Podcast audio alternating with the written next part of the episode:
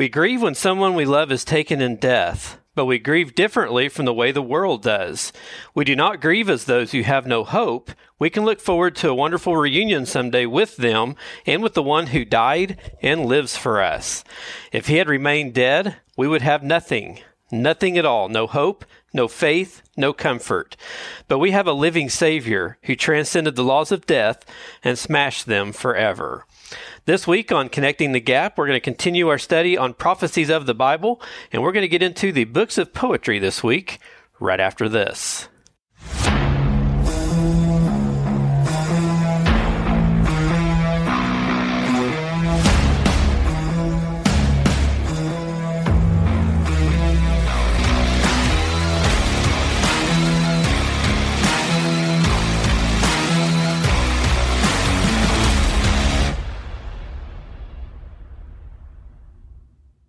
Welcome to another episode of Connecting the Gap. I'm Daniel Moore, your host. Thank you for joining me here this week.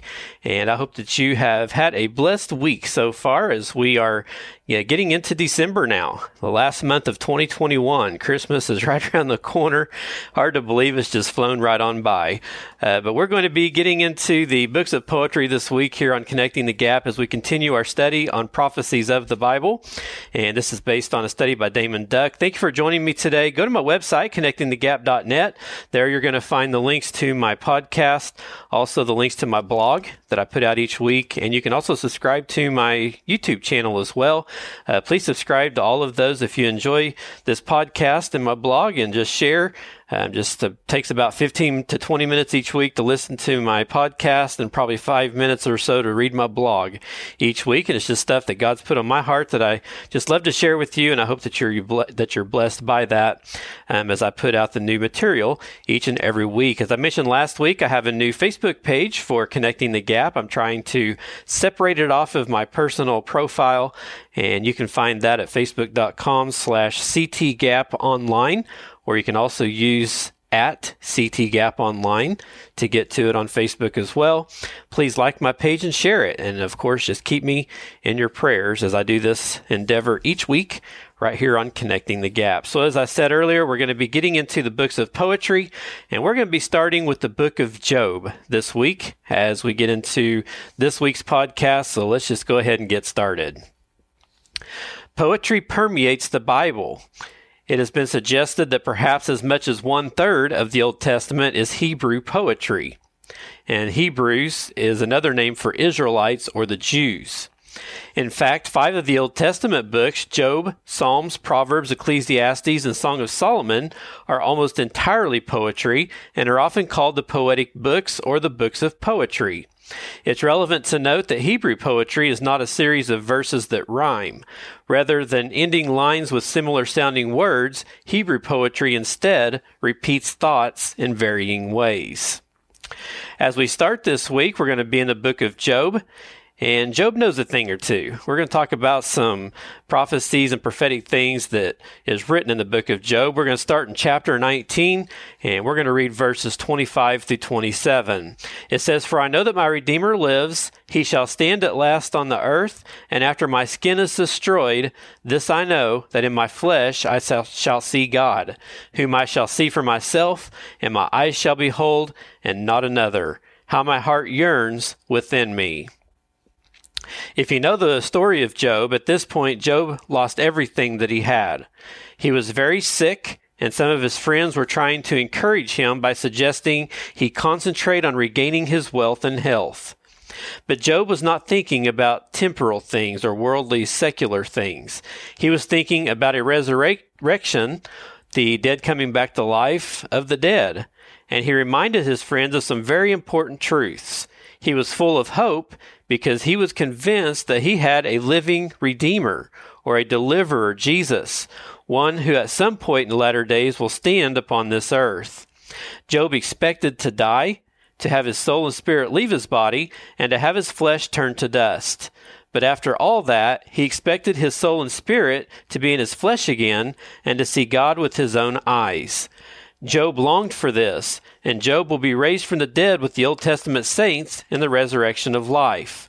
Our bodies will be destroyed, but we will receive new ones. A remarkable thing about the book of Job is the fact that many scholars believe it is the oldest book in the Bible. Some even suggest it was written before the flood.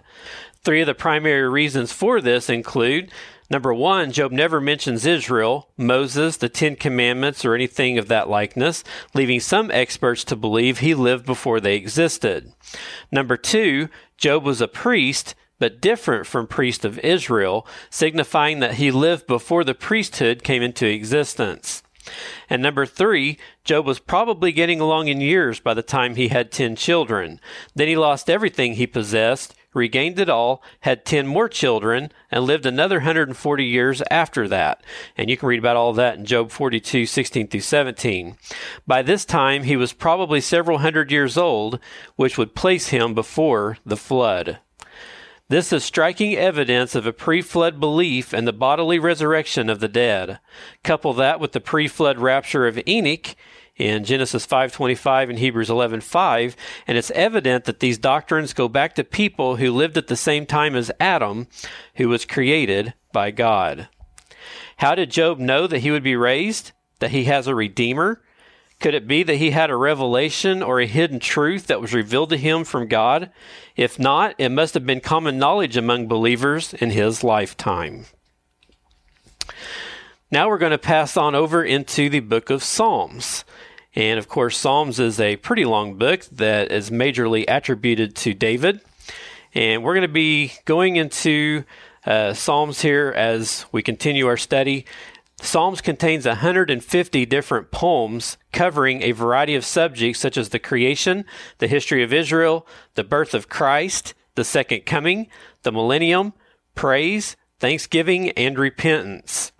Psalms are used in the rituals of both Judaism and Christianity, and they are quoted 186 times in the New Testament. That's just a few statistics about the book of Psalms. The book of Songs is not an ordinary book. It contains a number of verses that are widely recognized by scholars as prophecies related to the first coming of Christ. Because the verses are scattered throughout the book, a list of prophecies concerning the first coming of Christ and their New Testament fulfillment, I'm going to provide you here as we continue into Psalms. Number one prophecy is in Psalm 16, verse 10. It says, You will not leave my soul in Sheol, nor will you allow your Holy One to see corruption. The fulfillment of this he, foreseeing this, spoke concerning the resurrection of Christ, that his soul was not left in Hades, nor did his flesh see corruption. This Jesus God has raised up, of which we are all witnesses. That was in Acts 2 31 through 32. In Psalm 22 1, the prophecy was, My God, my God, why have you forsaken me? Why are you so far from helping me, and from the words of my groaning? The fulfillment of that prophecy was in Mark 15, verse 34. At the ninth hour, Jesus cried with a loud voice, saying, Eli, Eli, Lama Sabachthani, which is translated, My God, my God, why have you forsaken me? In Psalm 22, 6 through 8, the prophecy is, But I am a worm, and no man, a reproach of men, and despised by people.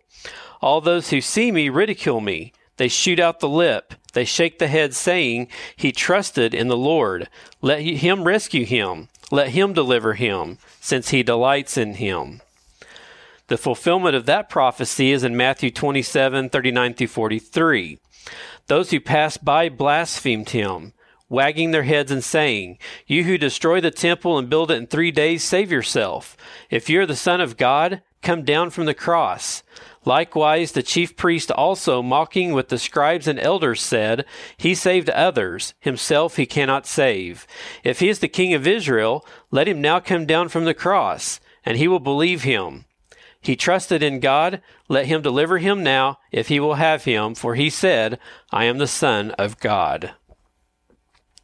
The next prophecy in Psalms is in 22, 16 through 18. It says, Dogs or evil people similar to unclean animals, have surrounded me. The congregation of the wicked has enclosed me. They pierced my hands and my feet. I can count all my bones.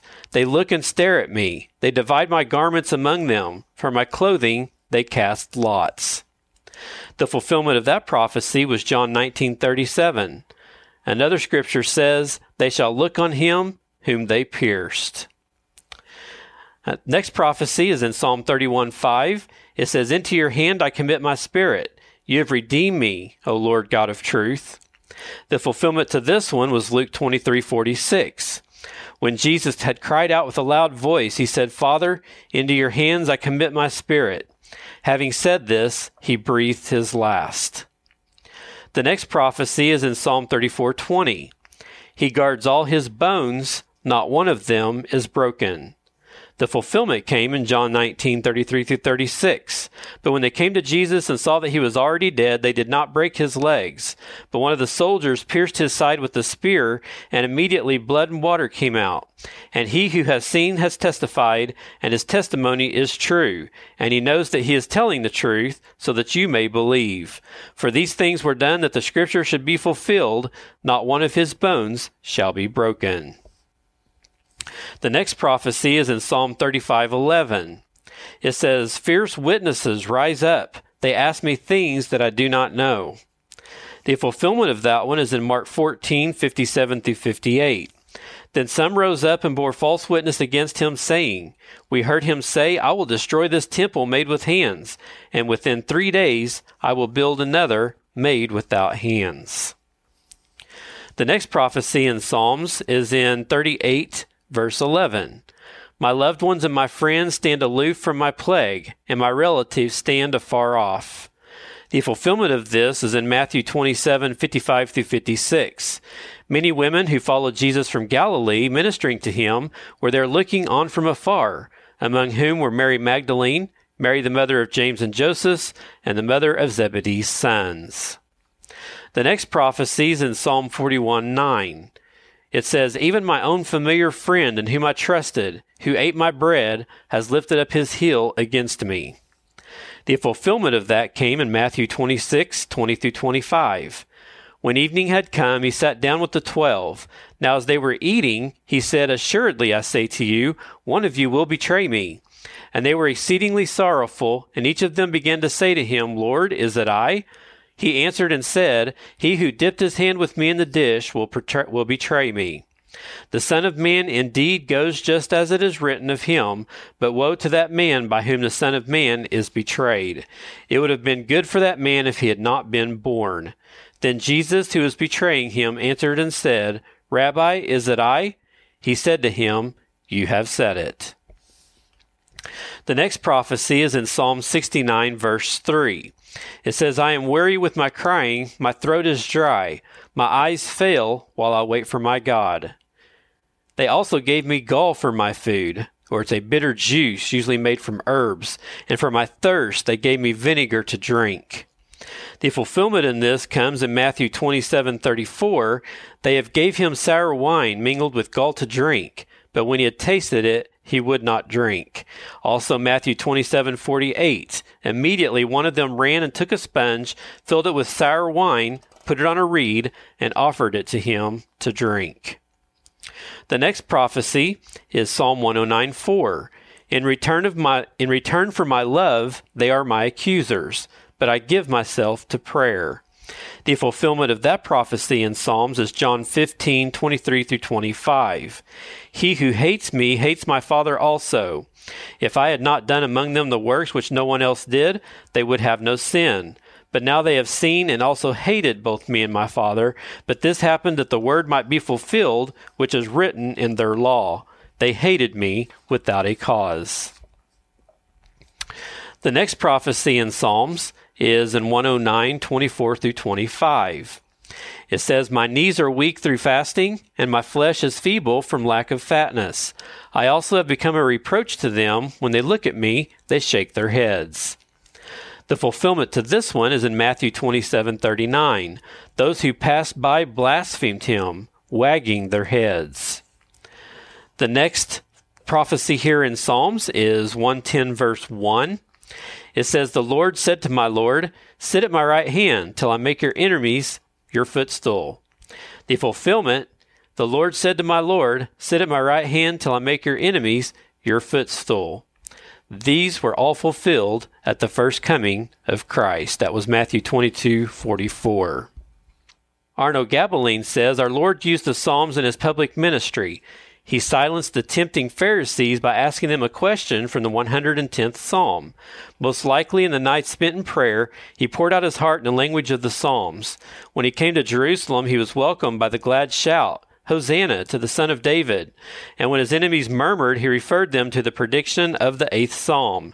The last word addressed to Jerusalem was a quotation from the book of Psalms Blessed is he that cometh in the name of the Lord. That's Psalm 118, 26 we're going to go ahead and, and stop it for this week as we've reached kind of our time frame here. As we've gotten started into psalms we have more coming from the book of psalms as we continue our study on the prophecies of the bible. Again you go to my website connectingthegap.net you can subscribe to my channels and you can also get the links for my facebook page my twitter and also there is a page on my website on how to get saved so if you uh, know someone that's needing the Lord, you can share that with them and maybe use that as a help to lead them to Christ. Well, I'm out of here for this week. I'll be back again next week as we continue our study of the books of poetry as we've gotten into Psalms. And uh, we'll go ahead and continue with that next week here on Connecting the Gap. Until then, don't forget that God's Word never fails us. God's Word has stood the test of time, and through Jesus' death on the cross, He has connected the gap.